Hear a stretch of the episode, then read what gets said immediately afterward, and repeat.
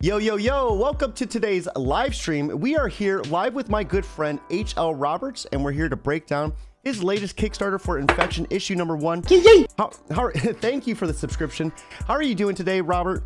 You want me to call you Robert or Uh, call me Rob. Yeah, that would be good. Rob? Okay. How are you doing today, Rob? Welcome to the stream, and uh, yeah, I appreciate you stopping by, man. Appreciate being on here. Honestly, yeah. So, how's everything going? Give me a little bit of a breakdown on So- uh, what was that? In- so Infection basically launched on um, March 15th. It did. At the moment on Kickstarter, it's at 418 pounds raised out of the 1,000 goal. Um, yeah, it's doing really well. It is. Yeah, that's uh 41% of your your uh, your goal already. Yep. Within that was in like three days. So Yeah, dude, that's crazy. That is crazy. So, what drove you to uh, write a comic about zombies? Big fan of zombies and stuff Yeah? like that. Sorry, my door's closing. Um, yeah, big fan of like zombie kind of culture wise. I love stuff like Left 4 Dead. Left 4 Dead 2 is just such an amazing game, especially on Oh, PC dude, with all, like, the mods and stuff Did like you play uh, the DLC DLC? Uh, which one's that one? uh, for uh, Left 4 Dead 2? Oh, is that the Last Stand one or? Uh, yeah, um, yeah, the- and then, out, uh, like I want to say uh, one of them bridged the first one to the second one too. I think it was the DLC for the first one, bridged it to the second one. I don't think um, I played that one yet. Nah. Yeah. Uh, oh, dude, I don't want to spoil it for you, but oh man, uh, there's a part in it. Uh, Bill, man, I love Bill so much. Oh no, yeah, I, I, yeah, I've, I've played the Okay, Left 4 alright. one and two, so yeah, I know what happens. where, where, where Bill gets sacrificed. Dude, Yeah. I couldn't, I couldn't take it. I was like, my man, Bill, no. So, yeah, it's, um, it's wait, what was you gonna say? nah. It's, oh, it's just green, So yeah. Oh, my bad. Um, so zombie films though. We talked about games. What about zombie films? I when I went to Norwich to see friends because I'm in I'm in Peterborough. I went to Norwich. I did, and I went to Mm-hmm. go see some friends because uh, they moved over there. Um, went out drinking. Watched. I think it was 28 days later. You know, really good Oh, film it is yeah. on how they filmed it. I think um I read online. There's the so the, you know in the start where he's walking through the city of London and it's just completely like no one's there. Mhm. They had to, I think they had to like block off all the um they just basically told all the citizens do not go to this area of London, uh, you know, the London Bridge area, and they just Yeah. threw a bunch of trash on it and such, which was pretty cool. Hmm.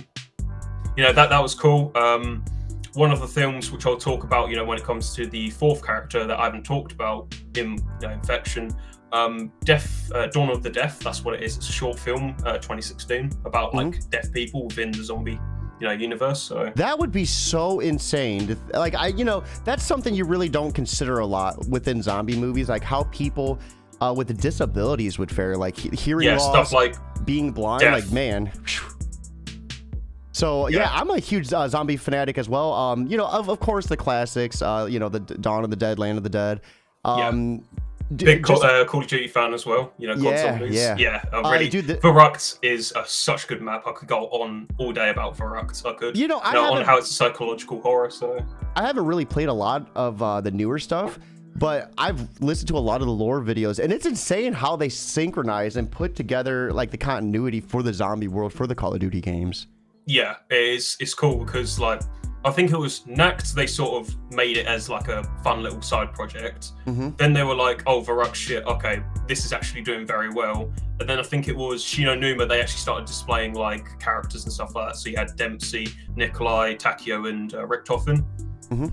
So that was yeah. And then after that, it's sort of you know zombie uh, line build up and such. So So, yeah, I mean, speaking of zombies, there's so many different ways for outbreaks to happen, the infection to happen, and it's you know how like all, all throughout the years, everything seemed pretty much overplayed and just cliche. yes, and it's it's a saturated.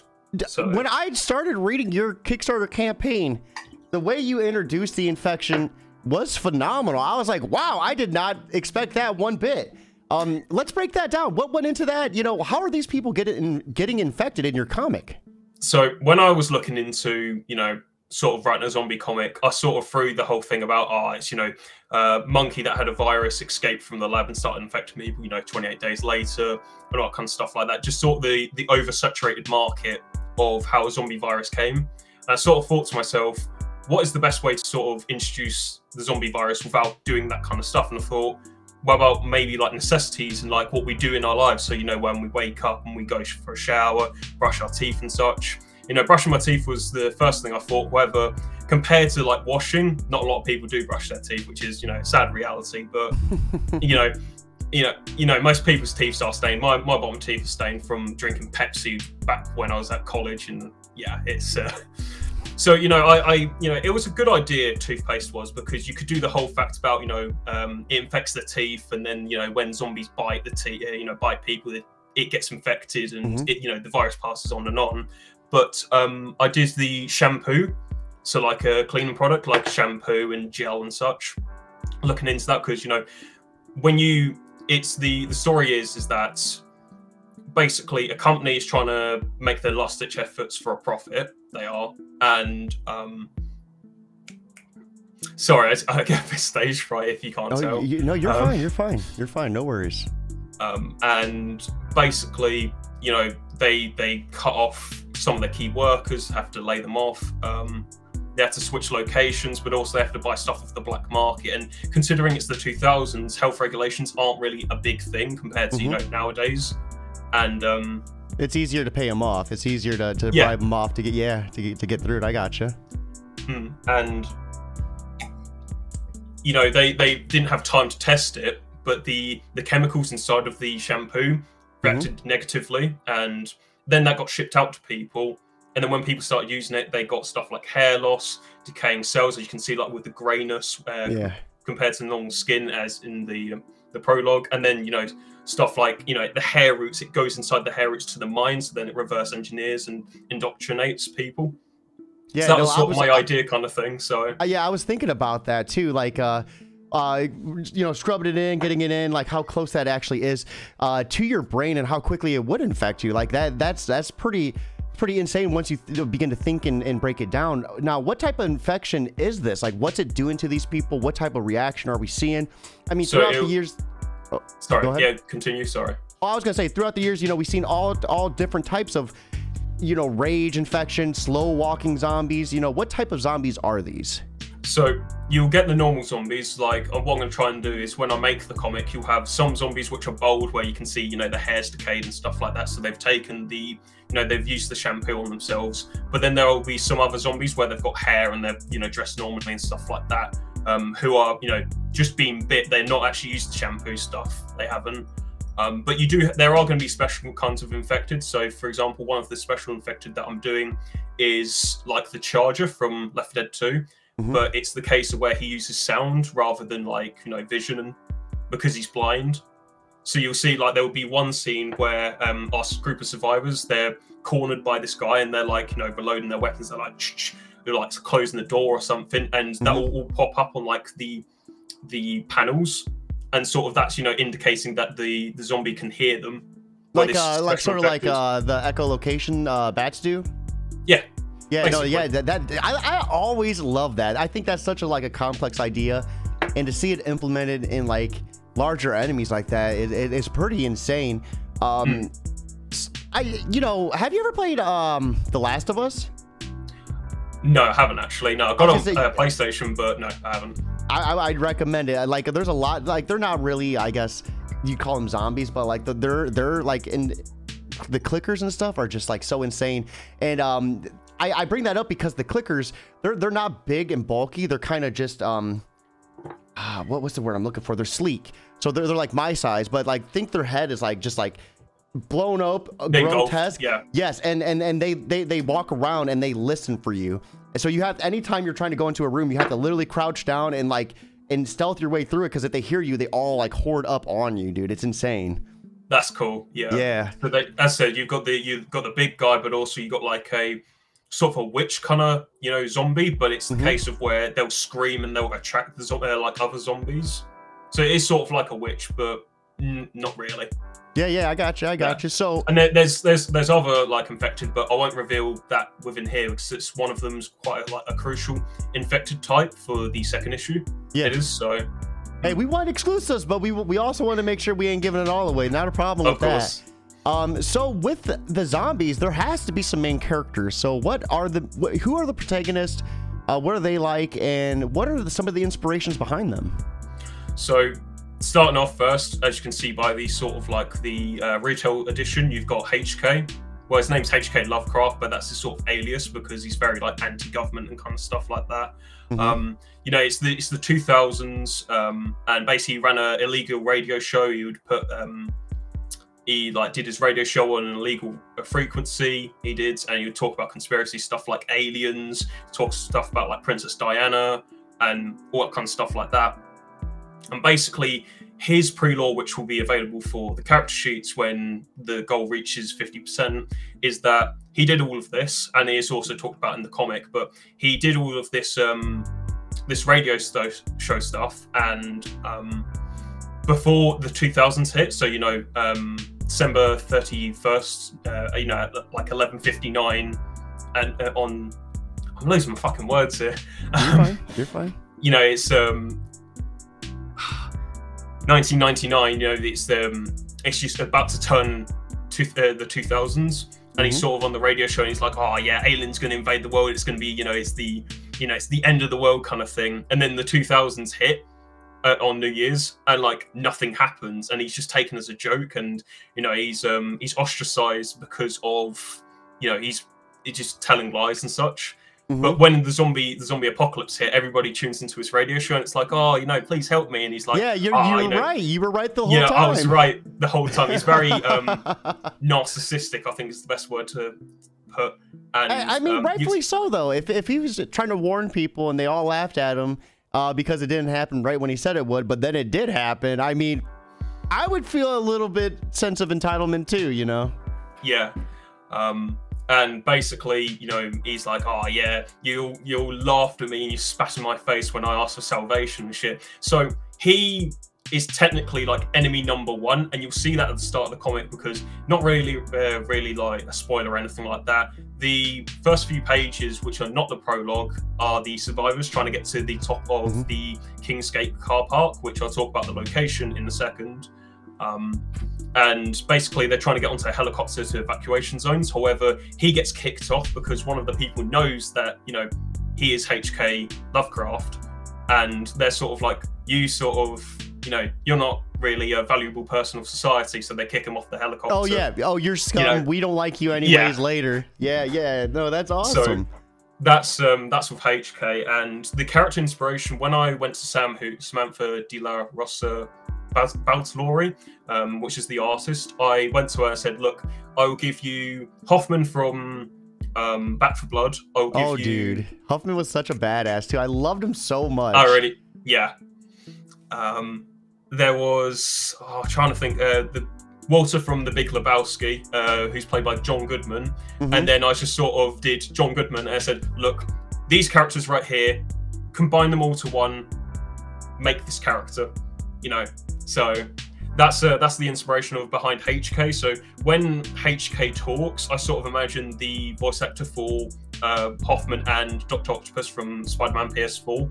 Sort of like in my head, I imagine that he's talking like it. So when he's like, "Oh, you you spat in my face and laughed," I, I imagine his voice saying that. So, um, how do you so, uh, so how'd you feel about Back 4 Blood? Did you Back like it? You get a, you get a chance to beat it? I um I played the like the beta. I yeah, it's a, it's a cool game, but it just needs constant updates. It does. Yeah, and I, I think, think quality you, life improvements as well. Yeah, you, you got to play with friends too. A, a, big group of friends, I think. Mm. You know, character um, building wise was good. Oh man, I loved Hoffman so much. It's just mm. when you said he was inspired by Hoffman, I'm like, dude, Hoffman was such a fucking badass.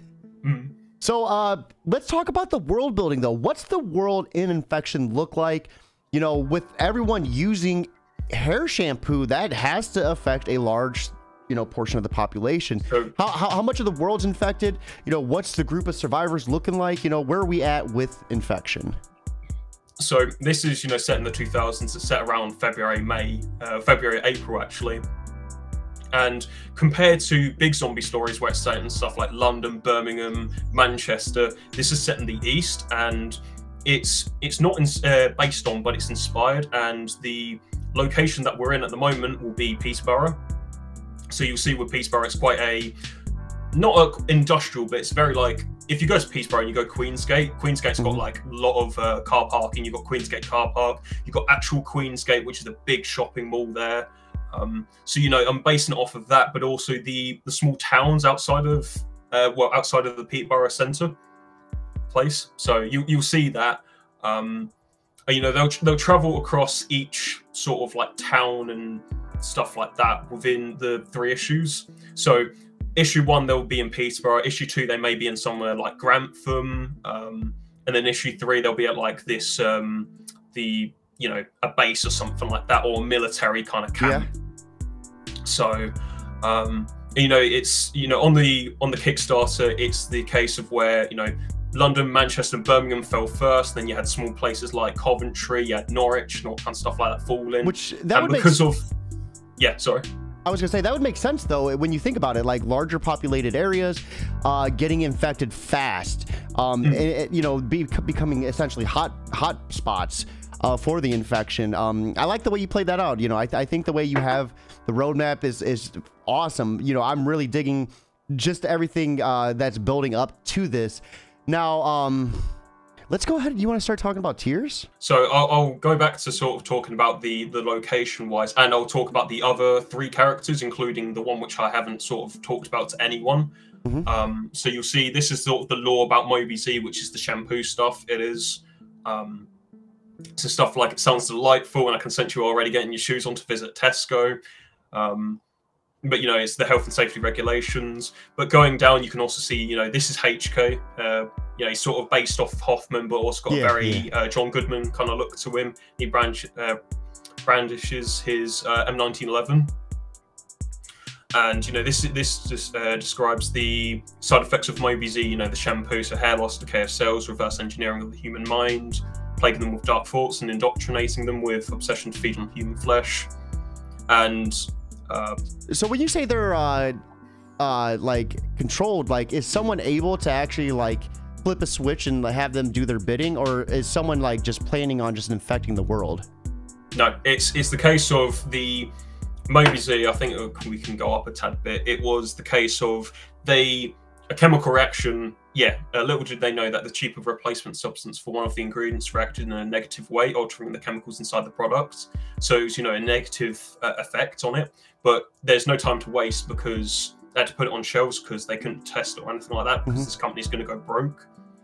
Um, may excuse me. Um, so yeah, it's you know, it gets shipped out to these places. People go, oh yeah, you know, I want to buy this. You know, they use it and then they get infected. Mm-hmm. Um, the government, in response, acted vigorously. Uh, stratocracy, which is um, martial law, was put in place, but of course the zombies outrun the military, and you'll see that with uh, the ending of. Um, sorry, see that with the ending of uh, infection one where they'll go to a evacuation point and it will be run over. It will be like you'll see uh, the military all on you know on the ground. They'll be dead. You know they have gunshots in them or they may have bite marks or something. Okay. Yeah. Yeah. Um, I'm, I'm definitely I, I always like something about a bleak story just always captivates me.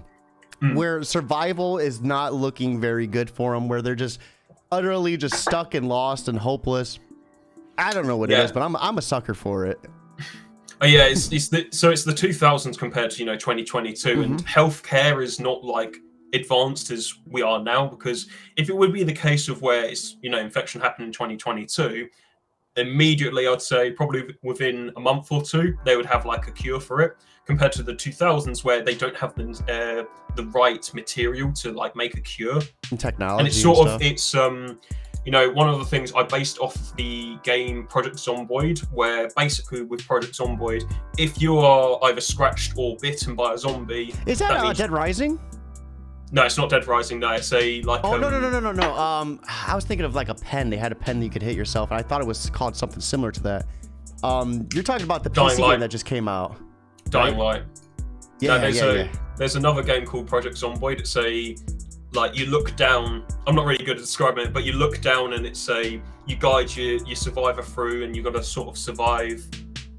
Um, and as i said if you get bit or scratched you're basically screwed over. You are so and uh, yeah you're screwed over. And if when you do another character and go to the same location you can like see yourself as a zombie well your previous oh, that's self cool yeah. which is really cool. So i sort of took that inspiration of if you get scratched there's like you sort of got to make that decision of are you going to shoot this person or are you going to run away? Which plays into sort of later issues.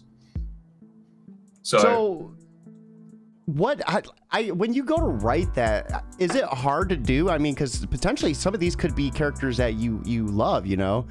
Um, so how I see it is that like you, if you build up a character and then you just kill them off just like that, then you're going to catch a lot of viewers by surprise. But it's also like sending out red herrings and such like that, Mhm. sort of trick your viewers.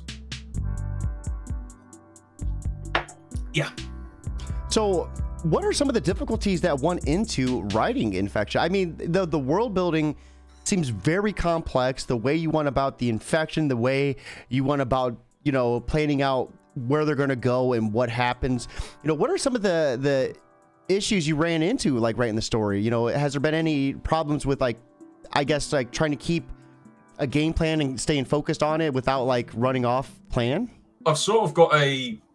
Hang on, Jesus Christ, that water is. Oh, me. The the sort of the game plan of like the whole.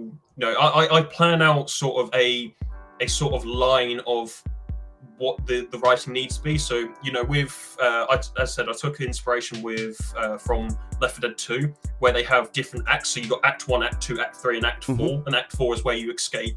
Compared to Act One, where it's sort of like when you're playing Dead Center, all the survivors meet up and they get to know each other. Yeah, yeah. They do. Um, but also another thing was, and this ties in with the fourth survivor.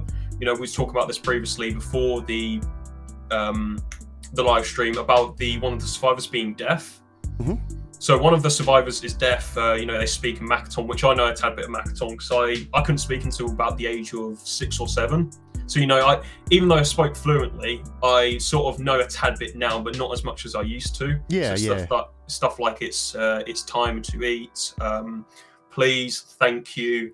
You know, it's it's a it's something which everybody should learn, in my opinion. Yeah, you know, my uh, so or- my uh, both of my children were uh, verbally delayed.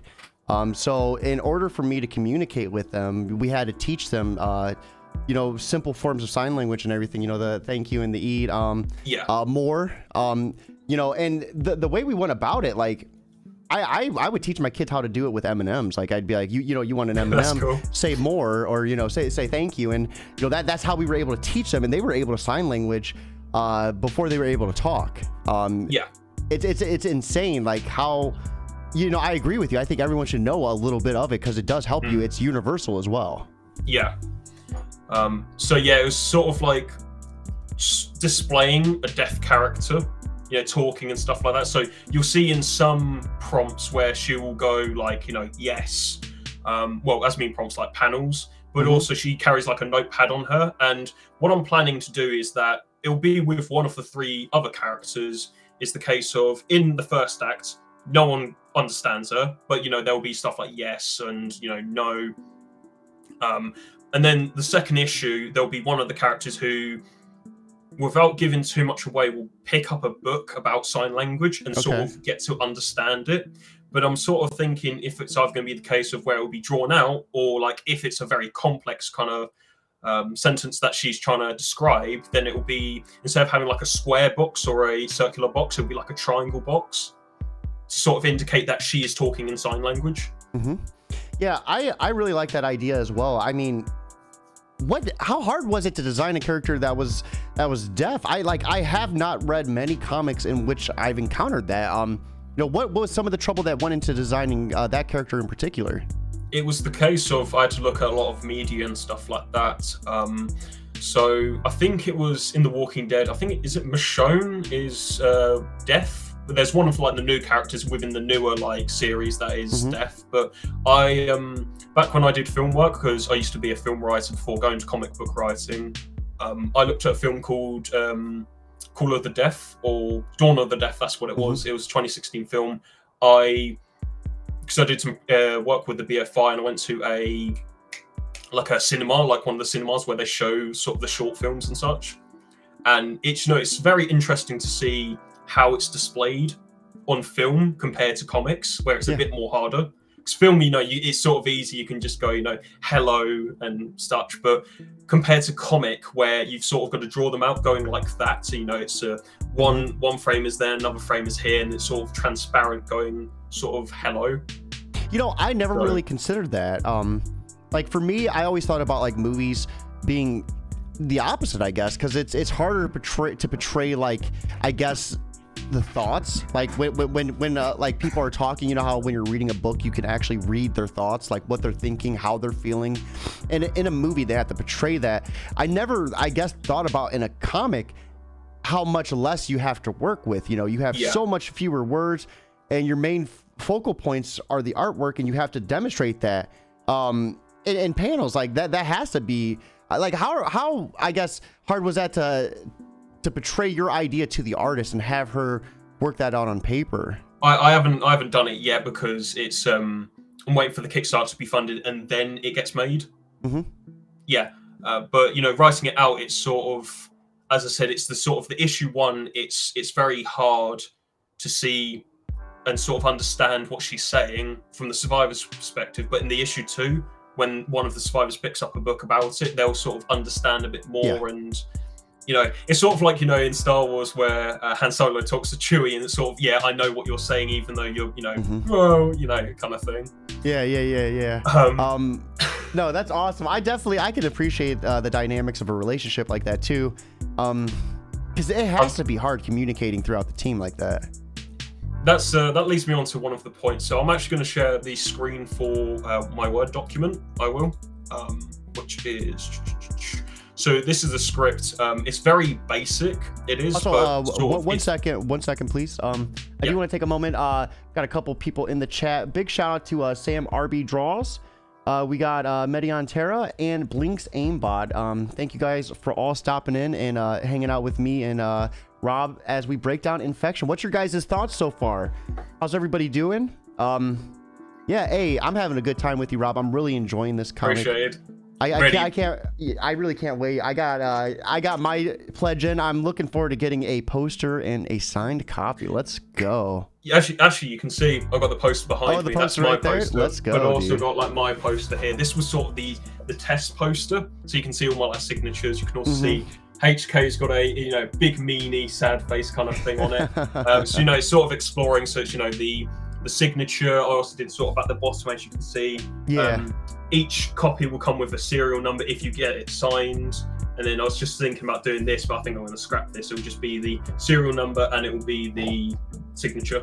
you know, I think that I like the serial number and the signature. The the other part does make it a little bit more personable, but maybe on the back, you know, it's taking up a yeah, lot I of I think that. that's what I'll probably do.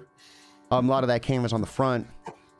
But yeah, man, uh, we a lot of people in the chat saying how uh, sign language is uh, very important. Uh, yeah, I, I would agree with that as well. I think it's, I think uh, learning a little bit of sign language can be beneficial to everybody. Um, in, Yeah. in a lot of cases too, um, especially for those who are verbally delayed um, Mm. and unable to communicate, or maybe unable to hear. You know. Yeah, because I, I used to speak it like very like fluently and sort of you know I could do it constantly, but now it's sort of the case where I only know a tad bit of it. Mhm. It, it you know personally this is my sort of belief on it, and you know we was talking about it um, you know a few minutes ago. It should be the case of instead of teaching people languages at school, stuff like Spanish and French, which I learned Spanish and I learned basically nothing because I I'm more of a cold countries kind of person. Stuff like Mhm. you know Finland. I love going to I went to Lapland once, which was really good. But teaching them sign language is a bit more universal compared to like Spanish. Which you know they, they go oh yeah Spanish is you know um it's a you know very well spoken you know it's spoken everywhere Spain, Portugal, even though they speak Portuguese, you do have America, which some of them, uh, you know, it's like a second language kind of thing. But sort of over Europe wise, there's not a lot of Spanish speaking countries because, you know, they've got all their, all their own languages and such. So speaking Makaton or British Sign Language, American Sign Language would be a lot better.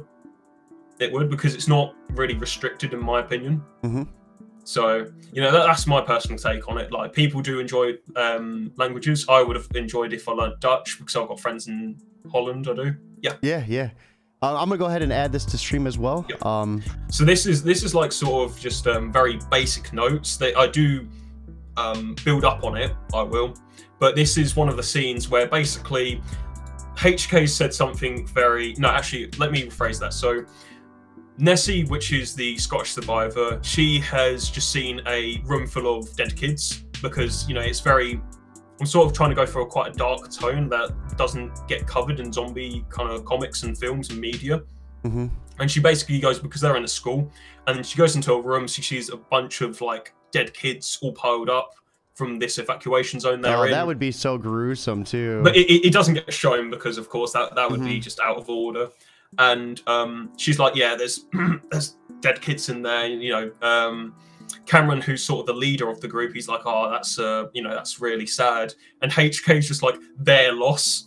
You know, he's, Oh, he's very narcissistic. I'll quickly actually just get up. You know, I can quickly show you. So it's like, "Oh, fuck, man, those poor things, their loss." yeah. And you know, they they sort of respond very, um, you know, vigorously against that. And during this, uh, Octavia, who's the deaf one, um, she sees something in the distance, and she's trying to like, you know, talk to these people, but you know, she can't. She can't speak. She's a mute. Mhm. Um, she's not deaf. She's a mute. Actually, I think that's what I should have uh, said. But basically, you can see like, oh, how could you say such a thing? They're bloody children. You know, tough. Their parents should be more cautious, being very narcissistic and self-centered Mhm. and you know you see um for example full body shot of octavia pulling on hk's arm while they're still arguing he's, he's like 40,000 people did you twits not now kid i'm arguing because it, his his um language is quite kind of bland it is if you get what i mean so for Yeah. example i think it's you go down here it's like look around you woman the world has ended so Oh, it's very- like, like, you know very- calling very woman yeah calling her woman rather than nessie. So Mhm. it's like uh, you know same shot but uh, octavia showing nessie her notepad you know which is what she draws on to sort of communicate with the survivors within the first issue. And it's like oh yeah 40,000 people who laughed at a man telling on everyone the world has ended and she's like zombie yeah we know. Even though there's you know this big charger zombie that's going to be there which we talked about previously Mhm. when we talked about the special infected. But it's sort of like it's it plays it off. So the case of where they're sort of not interested in what she's saying, but more interested on, you know, correcting HK. Yeah.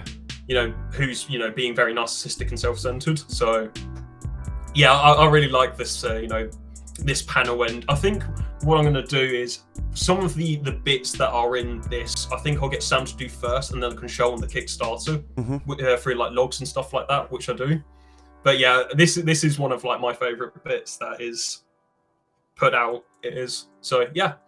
So hey, you know what? We we actually uh we went off track. Let's pull back that Kickstarter. We we forgot to go Okay. over the tiers, the individual tiers. We got so Sorry. hyped up talking about the individual characters and stuff. We forgot to to break down what we're here for. Uh, I think if I go that and that, does that show it or? Yes. Yep. So when I came to doing the the the rewards, I was trying to do um, like price it reasonably because Infection is a third is roughly a thirty uh, page comic, so it's a standard US kind of comic size. Pardon me. So digital comic I made for three quid. I did. Retail copy is six quid. I wanted to be honest, I did want to bump that down to five quid, but you know what? because Hold on. Let me let, let me pull this up too. Yeah. Um, because then I could uh the it should. I don't. It should. Yeah. I say. Yeah. Right here it says USD too. Uh, mo- most of my viewers are from America, Gotcha. Yeah. so so so they're probably like listen to Quid like what's that? So that so would be you, uh, you, you were talking about the uh, digital, right? yeah the digital version. So So that's about that that's about out as four bucks. Yeah, it's about four bucks. Yeah, Yeah. and then the retail qu- uh, edition, which is six quid, so that is eight quid for you guys. Uh, yeah. But no, bucks. eight eight eight bucks. Yeah, which is the digital copy. It's the retail cover, which is um, this cover where you get uh, HK because each three covers you'll get HK, you'll get either Nessie or Cameron, depending on which character I pick, and then Mm-hmm. uh, Cameron or Nessie on the third uh, one. But each of them sort of displays it. It does, and you can see it sort of behind, stand behind the wallpaper. Sam came up with the idea with having like a, you know, the scratch on the the wallpaper, which was pretty cool. So Yeah. Yeah. yeah, she, she's had a bit of you know um, talk about what can be done and what can't be uh, can't be done, Mhm. which is good. So she's sort of interacting. So as I said, uh, retail copy you get this cover. You do. You get the digital copy still, and you get your name on the Kickstarter supporter wall. So that'll be like a wall where you'll see your name. You'll see if you've got signed copy, your um, trying to think what it is called, uh, serial number. You will, yeah, And uh, is that gonna be like in in the book as well? The uh the supporter wall. Yeah, it will Cool. be. Yeah. that'll be at, that'll be at the end, or maybe even like in the middle. I don't know how I'm going to sort of like put it out there. I think So the end I would don't- be. 'cause I I don't think, wanna- I I think don't the end wanna- would look cool, you know. Because putting it in the middle might be something like, unless you have like it an ad space. Yeah. Yeah. So Kickstarter copy edition, which you get um, this one, this cover. So this cover right here is inspired by a um, artwork for Team Fortress 2 Mann vs. Machine mode. It is, Mhm. where you got all the mercenaries standing around shooting the zombies and such. I, and I Um, really, I really love like the back-to-back look. I, I, I, like, like I said, I'm a sucker for bleak situations, and this, like this cover right here. When I seen this one, I was like, "Yep, I'm, I'm picking this one up." So you, you can see that there's there's Cameron there, like you can see Cameron. Another thing to take into consideration, which Sam did very well, was um, you know some of the weapons that were you know are in infection. So I, I had to research some of the weapons and like what the um, the UK Army used, what sort of is available for citizens uh, for Army reserves, because Cameron is an Army Army reserve. So you can see, as I said in the first issue, he's got his M1911 because you can buy a gun in the UK back in the 1980s, but it was under regulations. It was, especially I think it was the Firearms Act of Oh yeah, this was before all the. This was like before all the gun laws and everything, right? Uh, Yeah. when, when did those take place? that was taken place in 1987. So basically, the story behind that was uh, a guy. I can't remember his first name, but his name, his surname was Hamilton. He went into a school, shot up a bunch of kids, which is you know disgusting. And in response to that, the government was like, "Yeah, we're just gonna like real." Go down hard on bricks on the you know people who own guns and stuff like that so it was a bit more restrictive and harder to get a gun law a gun certificate basically but as I said, you can see, you know, Cameron, he's got his SA80, which is what the army used back in the time in the 2000s. They still use it now, but you've got the variation of the SA80 uh, 1, 2, and 3. They use 3 right now. Um, Nessie is branding a pump shotgun. She is. You can see HK there, who's shooting a zombie with his um, M1911. I actually really like on how Sam did this. Sort of, you know, it's the case of where it's blown the uh, brains Yeah, out, and yeah. then you've got um, Octavia with her sort of her like hockey stick and knife. You So can I really- I really can respect the fact that you like researched like not only the guns but like the correct guns in the era. I think that Yeah. goes to show your dedication to writing and just staying as true as possible to a, a like a real case scenario. Like, you know, this is some this is something like in a different timeline it very well could have happened. You know, Hmm. so I, I could definitely respect like the amount of like research you that went into this. because I, I didn't want to like you know for example let's say hk randomly pulls out a you know mini gun and starts spraying down everybody it's i want to you know nessie doesn't have the pump shotgun she has um, a 9 iron which is a golf club but you only get to see that the two people who have guns is cameron and um, hk and the reason why is that cameron is an army reserve so obviously he um, has access to the guns You know and what? then you got Uh, hk I, this is uh, I think this is your artist in the chat. is that is that samantha Yeah, I Yeah. because uh, yeah, right here she's uh, so as a fun bit of trivia, I got good at drawing weapons because I have a weapon crazy friend that gets really mad if I draw a weird looking weapon, so it kind of gets stuck with me on how to draw sort of good weapons. That's awesome, Sam. I really That's appreciate you uh, coming on the show as well. Like that that that's really cool. I mean, um at some dude, if there's a issue number 2, I would love to get you both on at the same time to talk not only about the writing but the art. That would be so cool. that'd be good yeah i wouldn't mind you know getting on with sam as well so Yeah, well, uh, I appreciate you stopping in, Sam. Uh, it's always awesome to, to see the perspective uh, from the artist as well. So thank you for that. Um, yeah, and you see that HK has the gun because he got the gun, and you'll see this in the um, in the comic that near the end he gives his gun to Octavia because um, using a knife, which, which is you know um, uh, duct taped onto a golf um, not golf club a hockey stick is not really good compared to a gun.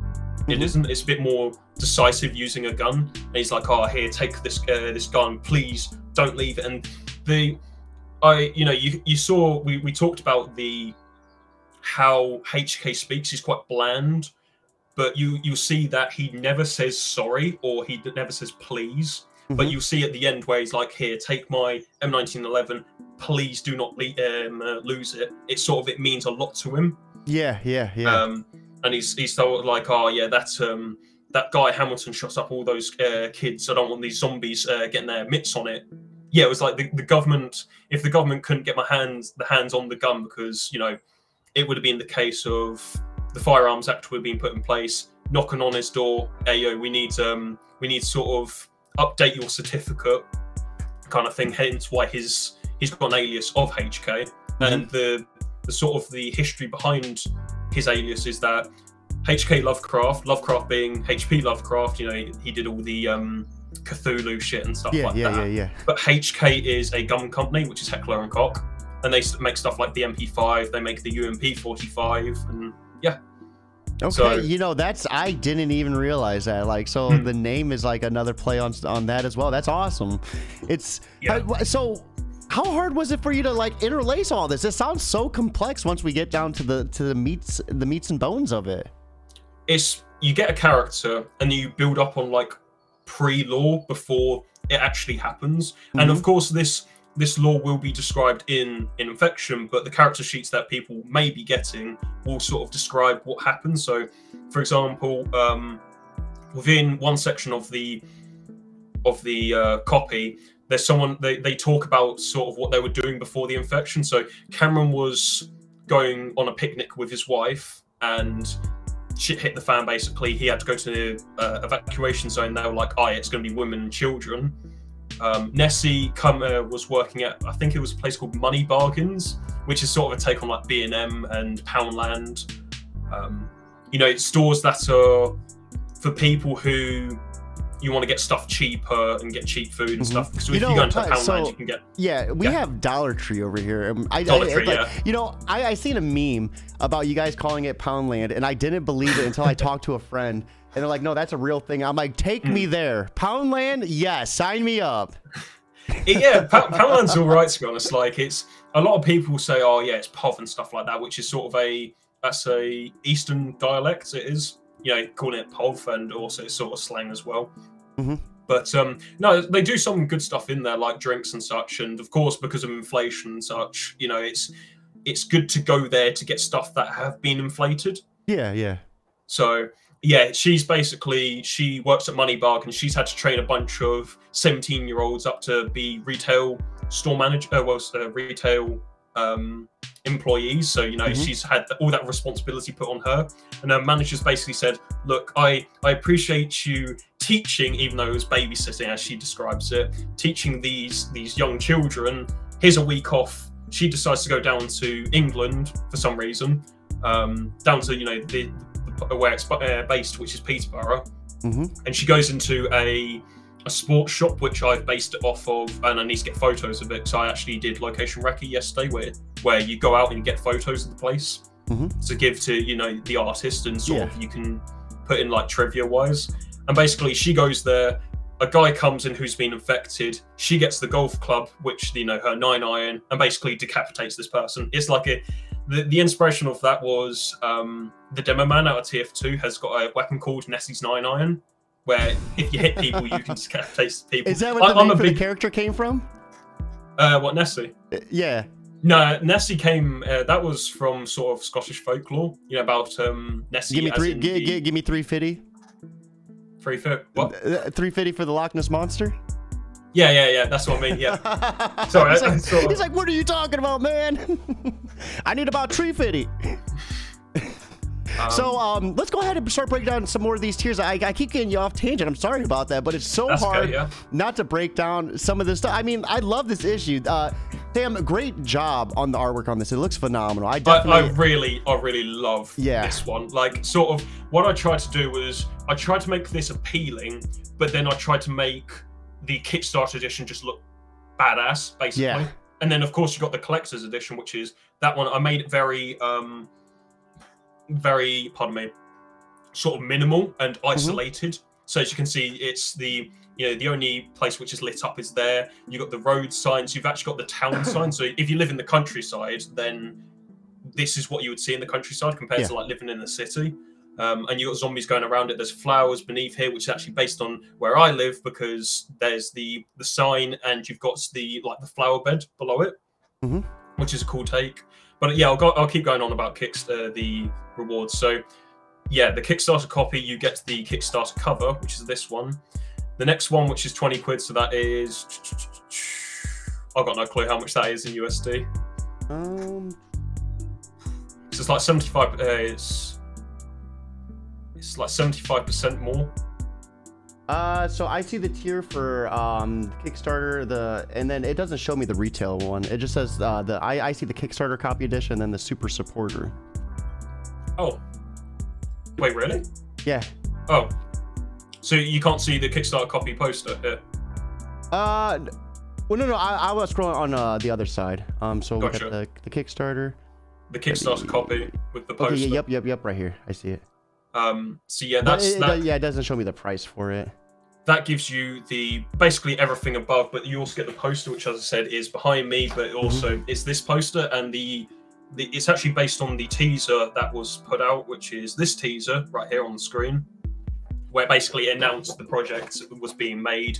You can see basically it's the M1911 being uh, pulled back, HK's M1911. Um, you've got HK right here shooting zombie off. You got Cameron climbing up, nearly getting grabbed by a zombie right here, and then you got Nessie with her nine iron decapitating the zombie. So that's what the the poster is. You know, it's, it's quite it's quite good actually because um, I've got my family all the posters and stuff like that because they were like, yeah, we're we're interested to get this. No, that's awesome, as- dude. As my brother was um, hanging up his poster in his room uh, where he lives, two of his mates went past and said, you know, that's a cool poster. I want one of them, and handed him both ten quid for them. So yeah, you know, I, I'm I'm doing well outside So of sort of like have you have you put media. any friends and family into the comic? Like, uh, do you plan No. on doing that? No. Well, that no, that is with one of the um, pledges. So this pledge right here, which is forty pound, you can be a zombie inside of it. We've already got two people, which one of them is actually my brother, and the other one is can't remember who the other one is for. Man, I almost I need This. to manage my pledge. There needs to be a pink-haired zombie in there getting killed. Well, you can do that if you go be a zombie in Infection One. Oh yes, uh, my mate Jack, uh, he's the other zombie. But that in that one, there's um, one to two pages Mhm. of where a zombie chases our group, and they're all up against the you know the the panel like ah, you know. Yeah. No, that's And awesome, so- dude. so that's that's what I did. You know, I did it reasonably priced because when I when I saw like was when I was like researching into Kickstarters, a lot of people put sort of like you can be a main character, you can be a side character, but it's Mhm. like 250 quid or like 500 quid. So I did quite a simple, you know, 40 quid kind of Which thing. is, and and that's about 53 bucks in USD. So that I mean that's uh, honestly not too bad. Um, to be immortalized in a comic. I mean that's pretty cool. I think. and I, you know, I think what sadly with Kickstarter you can't update go, um, goals when people have bought them. So I'm thinking because this is you've pledged a bit more than the collector's edition, which I'll get onto in a second. I'm thinking about upgrading people who buy this one, where you get the Kickstarter cover uh, cover to the collector's cover. Which moving on, uh, the collector's edition, and also you can see there's like there's these texts like these descriptions that Mhm. there is.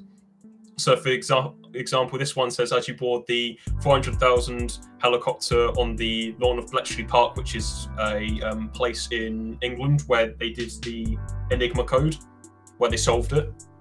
The pilot gives you a cheese border with a copy of Infection Issue 1. You know, it's sort of high ro- uh, royalty kind of stuff. While Yeah, its yeah. contents are the same, this cover exclusive to a few people. As I said, it's um, it's only available to 50 people.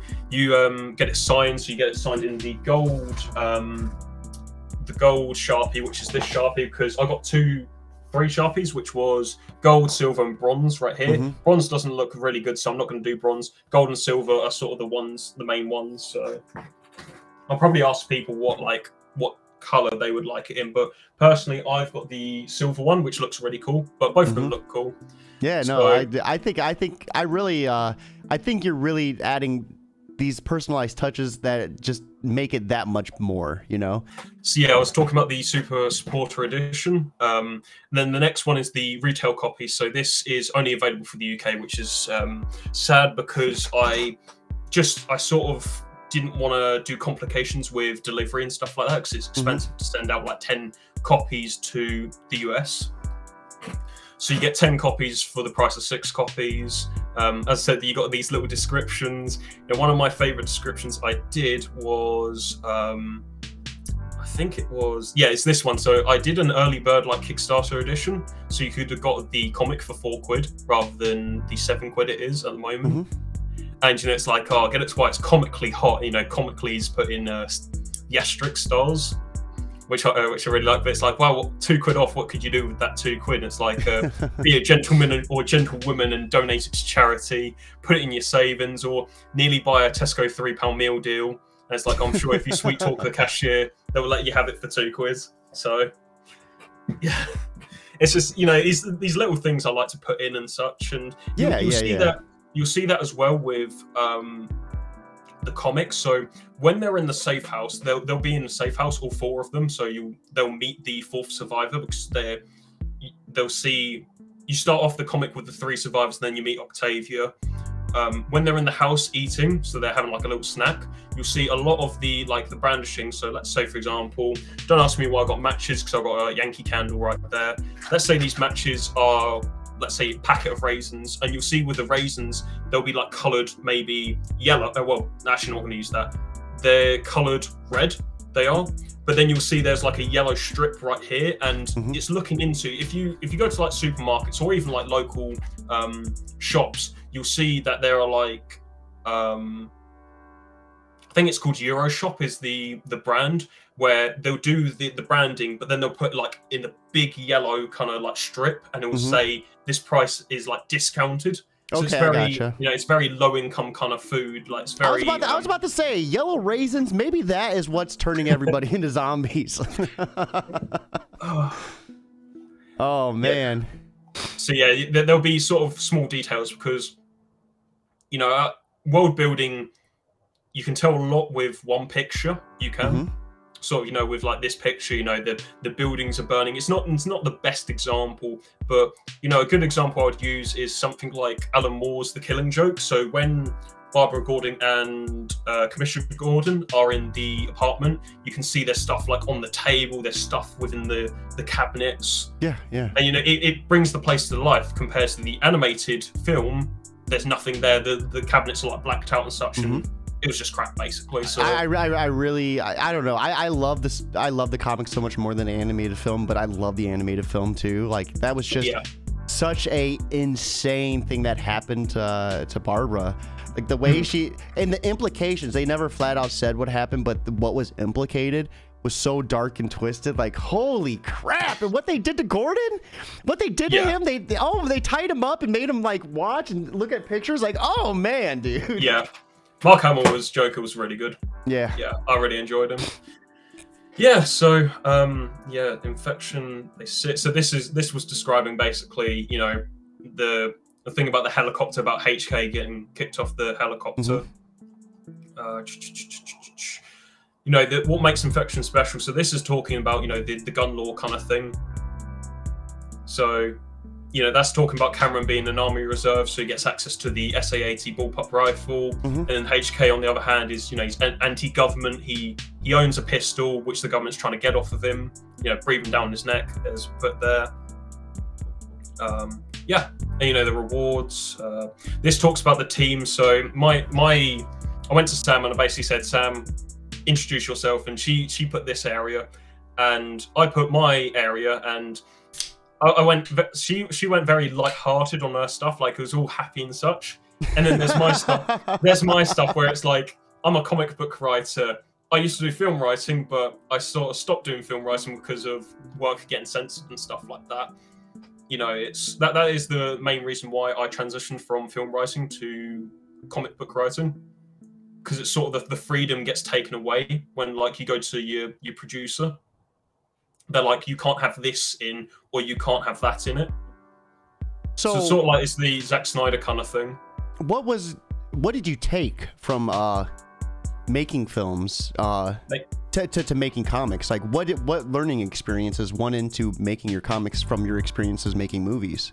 Comic comic book writing is very similar to film writing. Everybody has like their diff, different kind of distinctive kind of writing method but going from film to comic was a, really easy for me. Like there's a lot of things I'd need to know. I had um i watched a guy called matt garvey. Um he sort of taught me how to you know establishing shots and different like establishing shots yeah were my view kind of shots. And the different um trying to think of the word like the different names of each shots and what they they are compared to film where you sort of describe it. Mhm. yeah so Yeah, no, Hmm. I was just I was always curious because I remember you earlier talking about that, and I mean, it, it, uh, you know, I thought it would it would kind of be going hand in hand just the way you storyboard everything, Hmm. but I wasn't exactly sure because the way you tell a film completely different, completely different medium than telling a, you know a story in, in a comic. yeah there's when i when i was sort of looking into comics and stuff like that there's a lot of special kind of there's a special formula that you can use with comics compared to film on like how you can maybe portray a character how you can execute a scene. You know one, one example which is pretty good i used um, for my first comic which i did which was a world war one comic. Uh, at the end same artist by the way uh, samantha did this with me hence why i've done this with her. Um, basically at the end you'll see that the character charles he gets shot in the head but how he gets shot in the head is that you can see the trace of the bullet he's in a white outline the the you know it's back, uh, black on the the background and then there's you know red coming out of his you know his skull from being shot and it's sort of it's that art compared to doing film art Yeah, yeah, so yeah that's awesome. So you you- uh, you have another book? Is it just one, or do you have multiple it's books? it's, it's a full page comic it is okay. Yeah, I do have other projects planned. I've got one big one planned for next year, uh, which is actually one of my like film things, which I did. So it's transitioning over. Um, yeah, So uh, we have three issues planned for infection. Hmm. Um, now let's let's go ahead and, and talk about what happens if you don't hit your Kickstarter uh, goal. Um, is it are, are you effectively like just not gonna push through with it, or are you hoping to maybe try another different medium to get it off the ground? No, I think I think I'm going to stick with comics and doing this. You know, this infection. What I'll probably do is, if it doesn't reach the goal, I'll probably go to Sam and say, look. Make the comic, and you know, of course, I pay her um, to make the comic, and then I'll redo a Kickstarter. So it'll be the case of instead of people getting the uh, the comic in about like July, August kind of time, they'll get the comic once the Kickstarter ends. Yeah, yeah. So yeah, So w- one way or another, this is getting made. yeah, basically, Yeah. Okay. Hell yeah. Hell yeah, man. it's good. I've I've also got the you know the um, stretch goals up because you know it's it's uh, described here. I thought to myself that a good idea for stretch goals is the incentive funding the project and getting your money's worth no matter what you pay. So the examples here, but I'll basically explain the example. So you may pledge three pound towards the digital copy, and you're just like, oh, I've just got the digital copy. But through if like we get 120% funders not only you're getting character sheets, you're getting the trivia, like what's happening behind the scenes, but also you get two extra pages. So you you're for that three quid that you paid for, you're like getting ten quid worth of stuff. Yeah. So yeah, it's the so 25% funded, which has been funded. You'll get like a few bits talking about the behind the scenes, you know, Oh, um, that's pictures cool. of location recce and such. So as I said, I went out to Peterborough yesterday to get some photos, do some shopping. Um, they're building like a big um, IMAX there. They are in Queensgate, so I was Mhm. taking pictures of that. Um, so yeah, I was just having a look around and taking So pictures. So you kind of just get the the behind the scene like vlog experience, basically. Yeah. Just yeah, that yeah, that's cool. I like that. The fifty percent is where you get character uh, character sheets, so it would be like character card kind of things. Mhm. And the reason why I did that was because I did a questionnaire, and it sort of felt like that digital copy owners didn't get that much like recognition. So character sheets, it sort of it adds on to the digital copy. If you get what I mean. Yeah, yeah, yeah, yeah, Yeah. And the character sheets just basically give like the backstories on the characters and everything. Yeah, so it's all Yeah. the pre-lore. As I said, I was talking about the, you know, with Nessie, where how she gets her um, golf club. You know, Cameron. It's the case of uh, him being with his family and then getting separated Mhm. because there's no, there's no direct kind of storyline displayed within the first issue, but it's sort of it's. If you look into the pre-lore and such, you sort of get to know the idea that the main objective is Cameron getting to his wife, like Cameron finding his wife because his wife Yeah. got evacuated. So So like it follows Cameron and the uh the rest of the survivors are with Cameron. Yeah. Okay, cool, cool. I gotcha. So at 750, you get uh, additional character art. You do so you get the characters. So let's say, for example, you get HK and you'll get him maybe like holding the pistol up like this, Mhm. um, because you you'll see that within the comic there is one section where he'll be holding the pistol and pulling the slider back, like in the teaser. Did you ever play Um, uh Days Gone? No, I haven't. No, I, So- I had a PS4, but yeah, Yeah. I was gonna say Days Gone. Uh, that story kind of reminds is another awesome zombie game. Um, Mm. but basically, uh, the protagonist gets separated from his his wife. Uh, yeah, that's awesome, dude. It's yeah, that's cool. Um, eh, man, that oh man, getting separated from your wife in a time of like z- a zombie outbreak that has And- to be and the wife is actually pregnant, so it's sort of there's the stakes are higher basically. So yeah, dude. Oh my Mm. god. So what went into that relationship? Um, you know, what influences drove you to uh, make this awesome family and then break them apart so violently? I think it was the case of when I was doing the prologue, I originally wanted to, you know, the prologue was so much different to sort of what was planned. So one idea would have been on uh, a survivor on top of the Kingsgate car park getting, you know, swarmed by zombies, and he's got the either the chance to jump over the edge and die, or shoot himself and die, or get infected. Uh, another one was actually this one was a bit more bleaker and darker, where basically two families would go to a park, like it would be a very stereotypical British 2000s park. Um, you know, the lighting as well is another thing I will talk about in the future, basically, um, of um, infection. But basically, they go to the park and they say, "Oh yeah, um, let's say for example, their name's David. That David's got cancer. Um, I'm getting universal credit or disability benefits, and you know, it's it's the reality, but it's also the harsh truth. And it, it would have connected him with Octavia's lore because they would have been like, oh, I um, I run an orphanage, but I only do it for the money to get like the universal credit and the like Yeah. the benefits.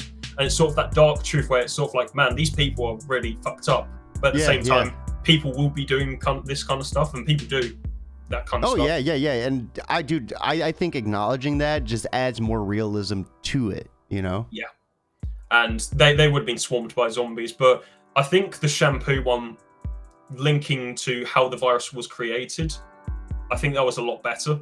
Mm-hmm. It, it, it was a good idea to do that uh, one with the carer kind of thing because there's one scene in um, in the comic. I don't know if it's still showing the screen or Yeah, so I'm yeah, yeah. scrolling through. Uh, this is um, through your. Uh, it's showing your Kickstarter right now. Yeah. So it was yeah. So uh, It's, HK it's not, basically. if, you're, if you're scrolling though, it's not showing the scrolling. Gotcha. So HK, when he does like his, when he talks about his like um what he was doing all before he started, he basically says, you know, oh yeah, they, I was mocked, publicly humiliated. They laughed at my conspiracy, called me a con man, and I was ostracized. But that was all until I hit. And basically, he's got a very sort of like villainous backstory Mhm. as described. And you know, one of the characters even goes, "Jesus Christ, HK, you sure you aren't plotting for world domination?" And Octavia basically writes on her, um, you know, on her notepad. She says, "I understand your pain of not being listened to," and he's like, "Yeah, sure thing, kid. You've got nothing on me." And you know, with Octavia, you learn through her pre-lore that basically her fa- her family abandoned her, put her in an orphanage, and she went from orphanage to orphanage because that's what happens in the real world with people hmm it's sort of like um actually i don't want to use really that example but um you know she says my parents forced me into a foster home because they couldn't understand me you know because of the you know she was mute and she only Yeah. spoke through like sign language and such and you know that's where hk goes um oh i apologize he doesn't go i'm sorry because i said he's very narcissistic and Mhm. self-centered so you know it's yeah. So how Um, how was wording his script? You know, wording a character like that, like learning how to be basically a, a narcissist like that. Like, was it hard? Like, like getting into that mindset? I'm British. I, I, already know that. No, it's um. I'll be honest with you. I I had a bit of a rough upbringing. I did. Um, you know, it's the the whole financial crisis of 2008 hit was a very stressful time in the UK. It Mhm. was, and everywhere else in the world. And it's also, I went to public school, and you sort of get the the very narcissistic kids and even teachers there. And I went to a really shit school, basically Yeah. and that sort of developed on with that kind of um, attitude. But it is it's the case of just being very self-centered is the best way to put it. Mhm. So don't caring about anyone, or just like maybe, for example, um, you know that that that would be a um, something which is described within the second issue, where basically when they're at this place which I won't describe, uh, they all get split off, and HK goes on his own, and he's Mhm. got the choice of either running away into the forest or helping out his survivors, like the survivors, so Nessie, Octavia, and you know he he sort of thinks I can run away because this is my safety, but at the same time these people will protect me. So basically, essentially, HK goes through a character arc because I like doing character arcs and building Yeah, up a yeah. character and sort of making because that's also with my main series, making character basically being the most hated character to a very lovable character, and you Mhm. sort of feel bad for him. So Yeah, no, that's awesome, dude. And I'm I'm happy to hear that too. yeah, You know, I had my speculation that you'd eventually make him a nicer character. Mhm. Uh, so it's cool to actually hear that's happening. So, um, with that being said, though, is there any more um, camp uh, Kickstarter goals that you have? So the seventy-five percent basically is you get an extra commission, so you get Mhm. HK, but then you also get like maybe he's dressed up in something. So one of like the um one of like the examples would be Cameron. You get him dressed up in his park. He's got his SA80, but in the additional one, which I'm planning to do, he's wearing a English rugby shirt. He's wearing black trousers, black shoes, and he's got um sort of a bit more hair shaved back. That's a reference to my future project. It is. Mhm. So it'll sort of be a thing where it's like, oh yeah, this is cool. But when it comes to 2023, it's sort of like, oh, that's you know, that's the um, that's the reference. Okay, I gotcha. Yeah, I gotcha. So 100% basically means it's funded. Um, that will be the case of where once Sam uh, Samantha's off a holiday on the 26th, probably do the 27th just so she doesn't get like jet lag. Uh, I'll go to her and say, make the comic, you know. Um, and then 120% funded, you get two extra pages. And basically, this is sort of you get the ending and then you get the page to sort of tease tease the second issue Okay. Yeah. So that that will be fun to do and I'm, I'm hoping to do that because it will it'll be sort of i've got very high hopes for it for the two additional pages No, that's awesome, dude. because you know there's there's no there's no um official villain within the first issue but in the second issue there's it establishes a villain and builds up on it Yeah, because I would say any time in there, there you see a time of need like this, someone tries to capitalize off of it. Yeah. You know. but with with the like the bad guy that is coming up you sort of see why he does the things he does Okay. And right. sort of the the inspiration behind that is a character from um, it's a zombie game on the Wii U. I think it's called ZombiU or whatever. And it's basically it's like based in London. Yeah, I gotcha. Yeah, and you got one character. He's all uh, hunkered up. He's he's got a safe house kind of place, and he basically treats you with all this respect. And then once you sort of want to leave London, he's just like, "Oh, you you," and he's like really Okay. sort of bland and he's like, "Oh, you backstab me. I've, I've given you all I want. uh, Well, given you all I've had and stuff like that." And that sort of character build up of seeing a person break, I like. Mhm. So that, that will be you will you'll see that in future copies, well, future editions. So Yeah. Yeah. all right. that, that's yeah, basically the that's that's the funding goal. So yeah, I told I told you we were, we're, we're gonna bro out, man. This ain't you won't even feel like it's an interview. So for those who are on the fence about backing your project, what would you say to them to help them uh, reconsider? Like anything you would say to help anyone on the fence push them over? if you like um if you like stories that are very story driven they're not um sort of they're basically well written i'd say by my art uh, by my work um Mhm. you know it's three issues these three issues are being made that it's not being the case of where it's going to be oh the kickstarter fails we we'll just put this you know in the back this will be made that's Mhm. one thing so yeah So, what, if it doesn't uh, go through Kickstarter? Uh, what means are you like? What publisher do you think you're gonna run with? Do you have any like? self-publish Okay, self-publish. I Yeah. gotcha. Well, I'm, Um, I'm thinking first issue I'm going to self-publish. Second issue I'm going to get myself a letterer. I will because um, you know when it comes to a scene within the third issue, I sort of need a letterer to do like all the the effects of the lettering. Yeah. I do. Um, and then the third issue, what I want to do is I want to put all these three issues together in like a bulk book. So you basically you buy it like a um, a graphic novel Okay. you do.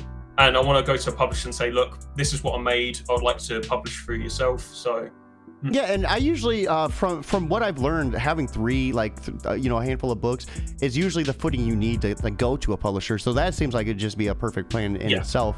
that's Now- sort of with film, film wise, you know, with films and just like art and uh, well, comics in general, you'll go to, you know, you go to um, you know this this is for example, I went to Comic Con in this was October time, and I met with someone like the comic book you know creators up. I met with Matt Garvey, I met with Jed McPherson, who you can actually see some of the stuff is back on the top Mhm. shelf there. Um, and there was a T Pub, and I was talking to them, and they were like, "Yeah, basically, if you produce something, come back to us. You know, we we may consider." It's the case of publishers don't want to see, "Oh yeah, you know, I've got this, I've got this, you know, this full text of written stuff there." They want to see results, Yeah, and that sort yeah. of goes with like film and such. So No, I got you. I got you. And that definitely makes a lot of sense. Now, um, with, with that being said, though, we've come to my favorite part of the podcast.